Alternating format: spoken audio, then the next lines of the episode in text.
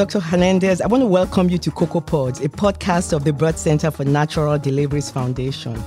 And I want to thank you very much. I know you are very busy for joining us as we discuss very important issues affecting pregnant women in Georgia with a closer look at reasons a sizable number of black women and women of color may have bad outcomes during pregnancy and from pregnancy related events.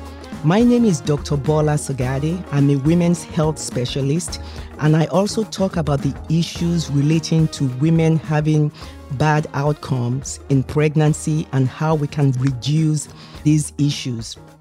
I like the fact that you're just a riot. and um, I know you, you come in contact with students and residents Tell us, how do you help students and residents? How do you inspire them from your story of your career journey over the years? And also, as a Latinx woman yourself, how do you inspire uh, up and coming professionals? Oh, absolutely. I think just sometimes just being who you are, you know, like I don't try to change who I am. I always talk about my story because I've overcome so many barriers and challenges, especially growing up in New York and in the South Bronx. And so I think there are ways that you have to connect with someone personally. And so you find that common ground with who you're trying to connect with with your students. And then that's the hook, right? And then you give your students skill sets. You don't coddle them, right? Because we don't do any justice if we coddle our learners and i see them you know they're learners and future leaders and they're adults. So we we make sure that we work with them in a way where i think of my approaches to work as a side by side approach and not a top down approach because i'm a lifelong learner and i see our relationship as bidirectional because we learn from one another. And i give them i give them the opportunity to be on the ground to learn those skill sets to conduct the focus groups to analyze the surveys, to conduct the surveys, but then think about how does it apply to clinical practice? If I'm in my third year of medical school and I'm presenting a case, how am I thinking about this case holistically and comprehensively? Yes, you're presenting with these symptoms, but then what are the con- contextual issues that are surrounding that person? Or if you give them a prescription or a treatment plan, can they access what you're trying to give them. Are there barriers? Do they have transportation to get to the pharmacy? Because that might be contributing to why they're not adherent to their medication, right? And so, providing them with those opportunities at the Center for Maternal Health Equity, we're always open to our learners.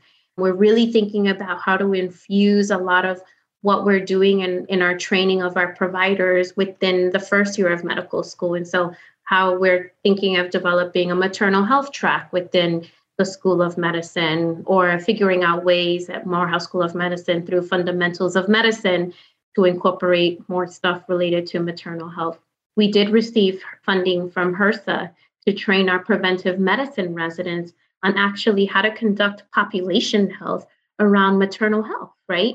So, training them in epidemiology, training them in research and survey methods, having them do rotations with our Georgia Department of Public Health um, in the maternal and child health, having them sit on the maternal mortality review committee to have real life experiences that they can take that will make them better providers in the future or better public health professionals, better PAs, better basic scientists, right? Because sometimes basic scientists are trained to think one way, but when you have an interdisciplinary team, it helps you to think more holistically about how is a mouse or cell model going to translate into real outcomes for our population?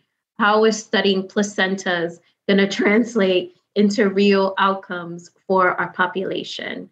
That's, I think, the difference in how you conduct mentorship and how you see your learners that you work with every day. And that's what I hope to impart on my learners and students that I work with, which I have a big team of, of learners from public health and first year medical students and some fourth year and residents that work on a couple of projects with me. Well, Dr. Hernandez, you have a doctorate. Can you tell us about your, your training? And you are very well published. And I know, just even with the students in the room with me as we're recording, can you tell us how did you get to where you are from a training point of view? And do you want to tell them it's doable, right? Yeah, it is doable. so, with the training, so my trajectory is really unique because I might age myself here and I know I look really young, but but when I was in college, I always knew I wanted to go into public health. I grew up in the Bronx around the time where HIV AIDS was just at a rampant where if you got HIV, you knew you were going to die within a year.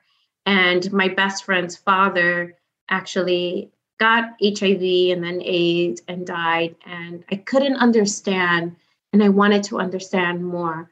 Where did this disease come from? How is it spreading? Why is it affecting? At that time, it was affecting more Black and Brown communities. And so I started doing research and said, okay, I want to go into public health. I always thought I wanted to be a doctor, but then I knew that I couldn't deal with blood, I couldn't deal with you know the responsibility of someone's life in that way. I know myself i'm very emotional. I wear my heart on my sleeve. And i was like okay public health is a good way because i really love doing research. I, I knew i wanted to do research. And so i became an anthropology major because i knew i also wanted to work in like understanding cross cultural perspectives looking at unique ways of doing research which helped me to become a qualitative researcher, right? And I'm trained and I'm very good at rigorous qualitative methods. That led to coming to Atlanta and getting my master's in public health at Emory University, where I studied behavioral health and worked on R01 NIH funded grants. So that's where I got my training in clinical interventions and how to look at a control group versus an intervention group how to start writing proposals and start writing papers. At that time, I wasn't published. And it was because I was an MPH student. So all the doctoral students got to have their names on the publications. I got acknowledgments at that point, right? And I was bitter, but you know, I let it slide because I knew it would eventually happen. And then my, so this is where it all started to come together. During my MPH, you have to do a practicum experience. So you you rotate within a community-based organization, or a lot of people went to CDC. I knew I wanted to do something more than CDC. I knew that my heart wasn't in the federal government.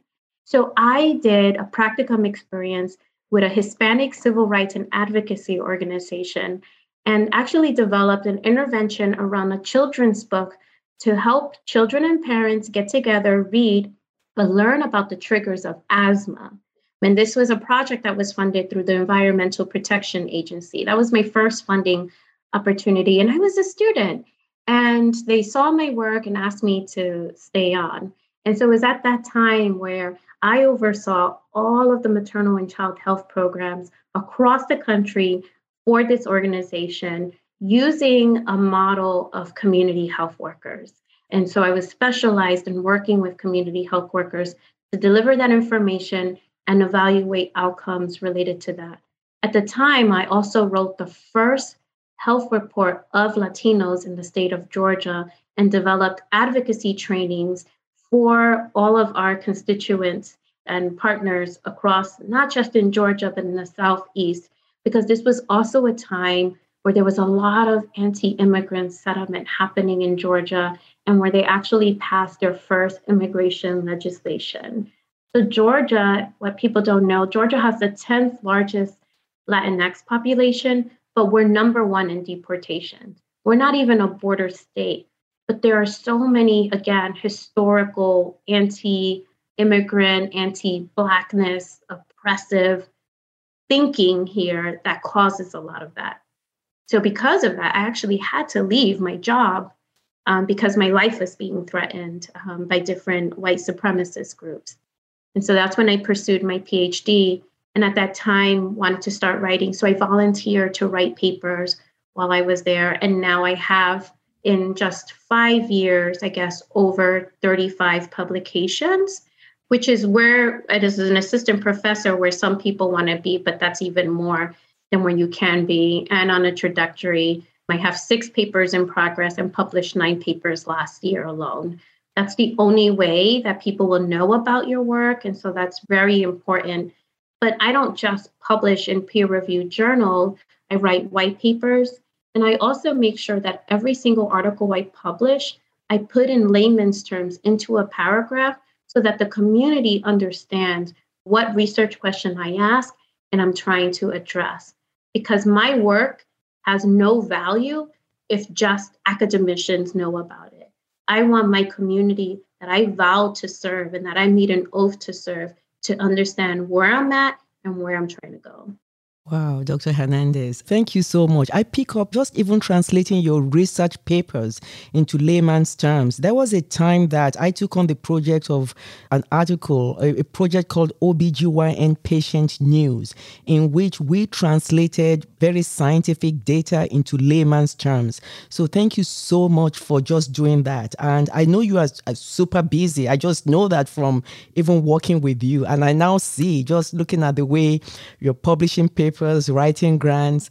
And I want to talk about your March 2021 publication, one of your several papers in which you stated that in addressing the sexual and reproductive health disparities for Black and Latina women, there's a need for the development of innovative programs that are culturally and contextually tailored so that they align with lived experiences. And you did this paper with Chandler Guillaume, Parker, Wells, and the title of the paper was Developing Culturally Tailored M Health Tools to Address Sexual and Reproductive Health Outcomes Among Black and Latina Women, a systematic review.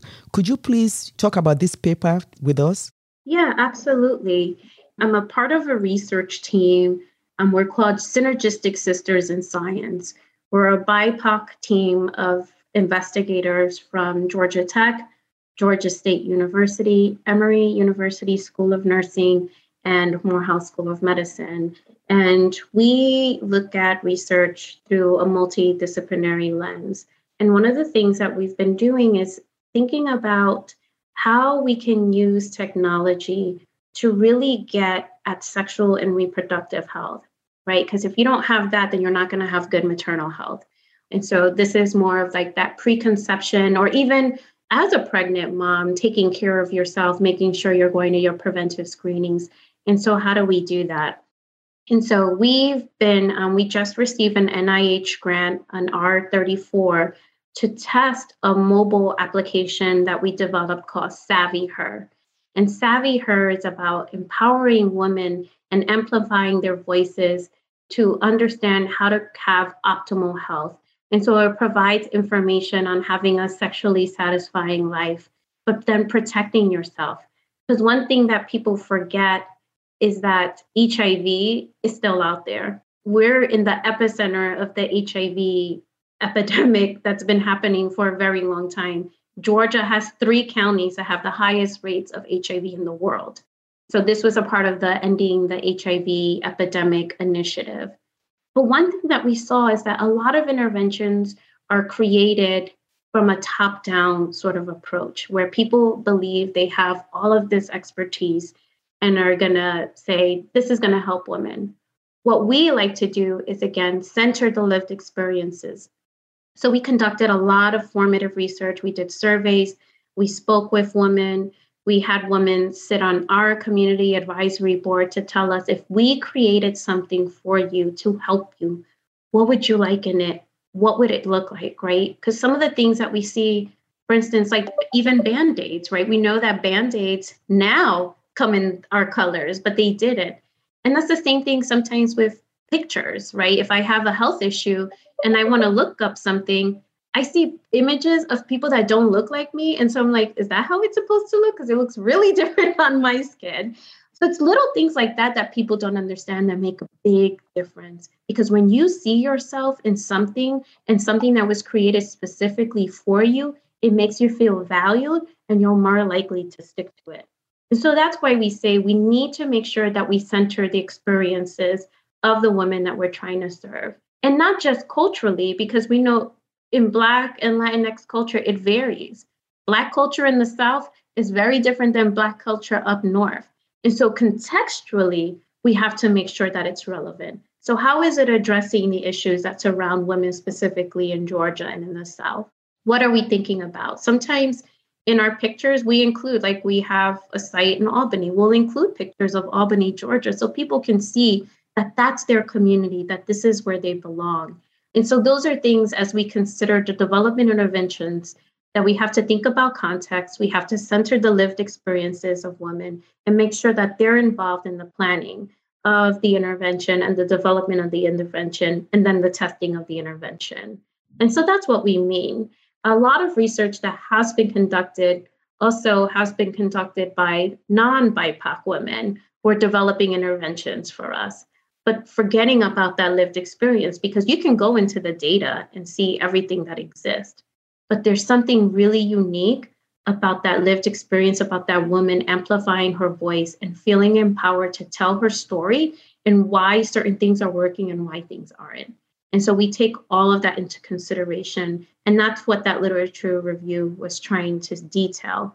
What's missing, who's developing stuff, and how does it need to be developed in the right way that will make an impact and produce the outcomes that we want. A lot of people can create mobile apps, but they have to have evidence behind them. They have to be tied to some type of clinical or social behavioral outcome. Wow, wow, wow. I'm talking to Dr. Natalie Hernandez. She is uh, assistant professor in the Department of Community Health and Preventive Medicine and the executive director of the Center for Maternal Health Equity at the Morehouse School of Medicine. Dr. Hernandez, I have two more questions for you. What is the HEAR, like H E A R, HER campaign? Can you tell us about that? Yeah, so the Centers for Disease Control and Prevention, which some of you may have heard of, has been telling us about vaccine guidance and recommendations, had developed a campaign exactly on what we discussed, right? Amplifying women's voices.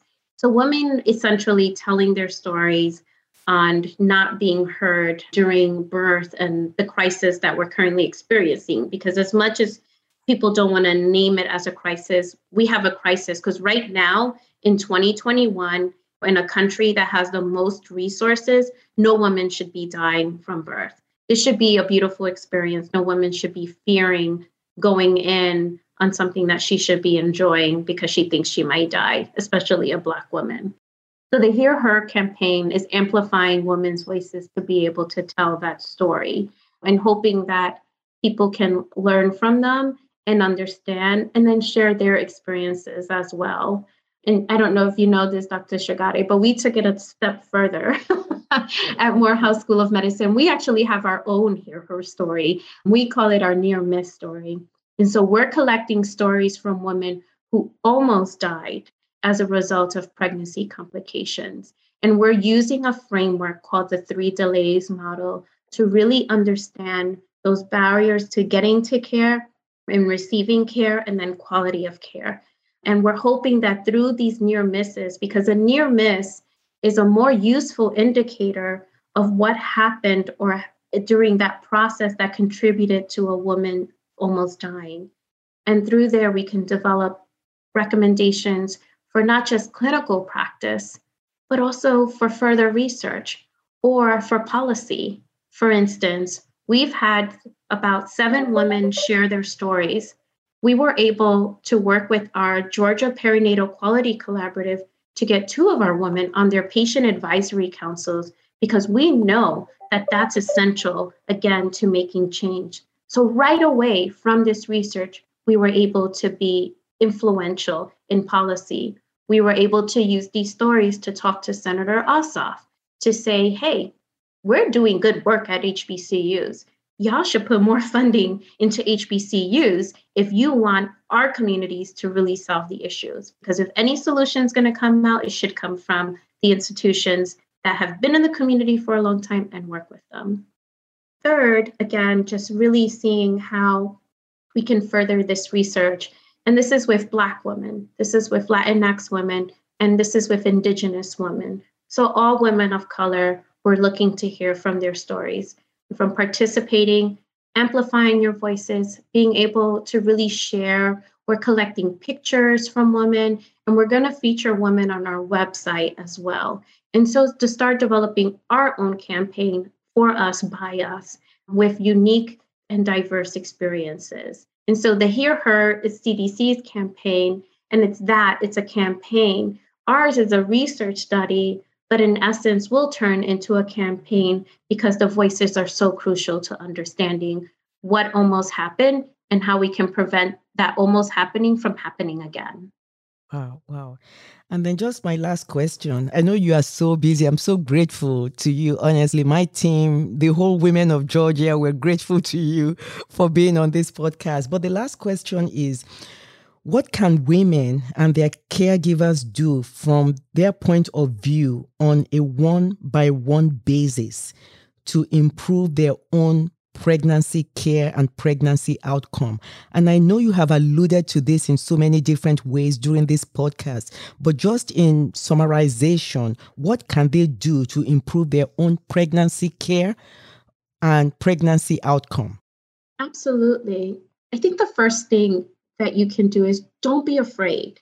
We know that there's so much fear out there but these are rare occurrences. So don't be afraid. You should be more afraid about your comorbidities. So just take really taking care of yourself. I know that sometimes it sounds so harsh about personal responsibility, but we all have a role, right? So first we need to take care of ourselves. We need to make sure that we're eating the right things, we're drinking plenty of water, we're taking care of our mental health, and that we're equipped with tools and resources to be able to communicate to our healthcare providers in the right way. For instance, sometimes we don't know what questions to ask our healthcare providers. Sometimes we don't know what to expect in our first visit or what's the point of prenatal care right some people some of y'all think that what's the point of prenatal care i go there for 5 minutes it takes me an hour to get there and then i leave but we're changing that right we have providers that make sure that you're taken care of and that five minute appointment, you're in control of that appointment. Come with questions to ask. Talk about what your body's experiencing. Sometimes we're so afraid to share that things might be wrong because we're afraid and we don't want to know the truth, right? But you have to be truthful. You have to contact your healthcare provider whenever you sense any little thing going wrong. If you have a headache, if your legs feel a certain way, if your heart, if you feel flutters, if you feel so stressed, if you're super sleepy, all of those things just make sure that you're in contact and you're educating yourself but then also develop that relationship with your provider. If you don't have a provider that you see constantly and your provider changes make sure you're taking notes. Have someone there that can support you. I know right now it's hard because of covid but there are people support persons like doulas that you can get if you don't feel super secure with your provider or even your aunties and your grandparents and your partners, they all can provide that support for you, but you have to let them know that you need that. No one can read your mind. And then hold your physicians accountable. Hold your healthcare providers accountable for things that they might have missed or things that they're not asking you that you know should be asked or not following up with you. Your pregnancy is not over as soon as you give birth more than half of the deaths, and in Georgia, 80% of the deaths that happened were in the postpartum period. So make sure you see a healthcare provider in your postpartum. Even if you didn't have complications, just ensure that you're okay. Check your blood pressure. We know that right now it's with insurance, they're not covering blood pressure costs, but we're working on that. That's why these policies and procedures are so important because if we know remote monitoring and blood pressure cuffs can assist women in the postpartum period, then they should be covered, right? We covered a whole bunch of other stuff, but something as simple as a blood pressure cuff can save someone's life in the postpartum period or just in pregnancy in general. So, those are little things that you can do. But also inform yourself about policy. Speak to your local legislators. Let them know that this issue is important and that it needs to be resolved and more resources need to be poured into women and children. We're a society that claims we love women and children, but when it comes to putting resources into these two populations, we don't do it. And we now need to hold people accountable for that. And so share, amplify your voice, empower yourself, And if you don't know how to do it, it's simple as an email. Like think about what you would tell your mom or someone that pissed you off, right? But do it in a in a more diplomatic way. Those are just like tidbits I would share. I know it's not super extreme, but I, I just feel like sometimes we just need those little things or those step by step guidance to get us through. And look, no, tomorrow's never promised. So every day that you're here, be grateful, pay it forward, pass on something that someone has done so good for you. Because kindness goes such a long way. And kindness can be the difference of saving someone's life and checking in on them. So just do those little things. We're all here together and we're all in this together and we're going to solve it together.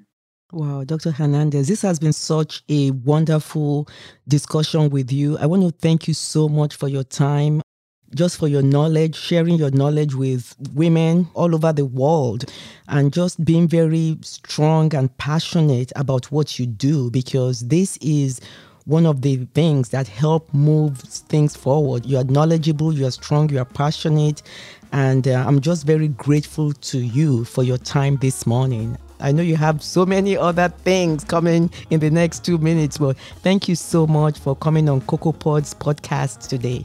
And thank you for everything you do for the community and your practice is just amazing. And I'm glad that women have the option to get services from you and your colleagues. So thank you for what you do and for serving on our board and just being such a strong voice. Like I said, you and I are in this together. It's not me. You make me better, Dr. Shigare. Thank you, Dr. Hernandez. Have a good day now. You too. Take care. Thank you.